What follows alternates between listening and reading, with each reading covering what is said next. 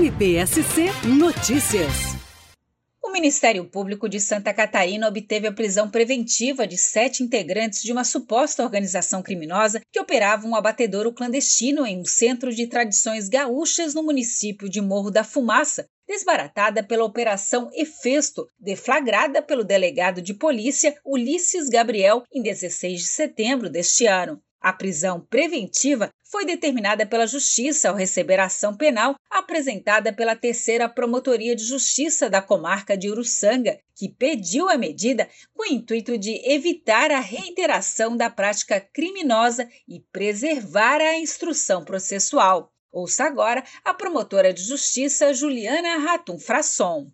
O Ministério Público do Estado de Santa Catarina, através da Terceira Promotoria de Justiça da Comarca de Uruçanga, ofertou denúncia em face dos envolvidos na Operação Efesto. Referida operação foi deflagrada no dia 16 de setembro pela Polícia Civil do município de Morro da Fumaça, ao qual, após ampla investigação, constatou a existência de uma organização criminosa estabelecida naquela cidade, ao qual era especializada em abate de animais, sobretudo bovinos e equinos, para posterior venda a comerciantes da região. Os crimes contra a relação do consumo é, foram amplamente demonstrados após essa investigação, bem como a referida organização criminosa, é, de modo que o Ministério Público, após a avaliação criteriosa de todas as provas, ofertou a denúncia e, inclusive, requereu, representou pela prisão preventiva dos demais envolvidos que não haviam sido presos na primeira oportunidade.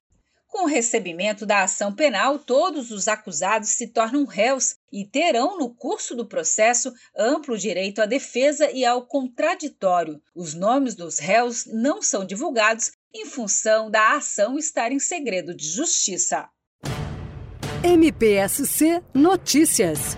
Com informações do Ministério Público de Santa Catarina.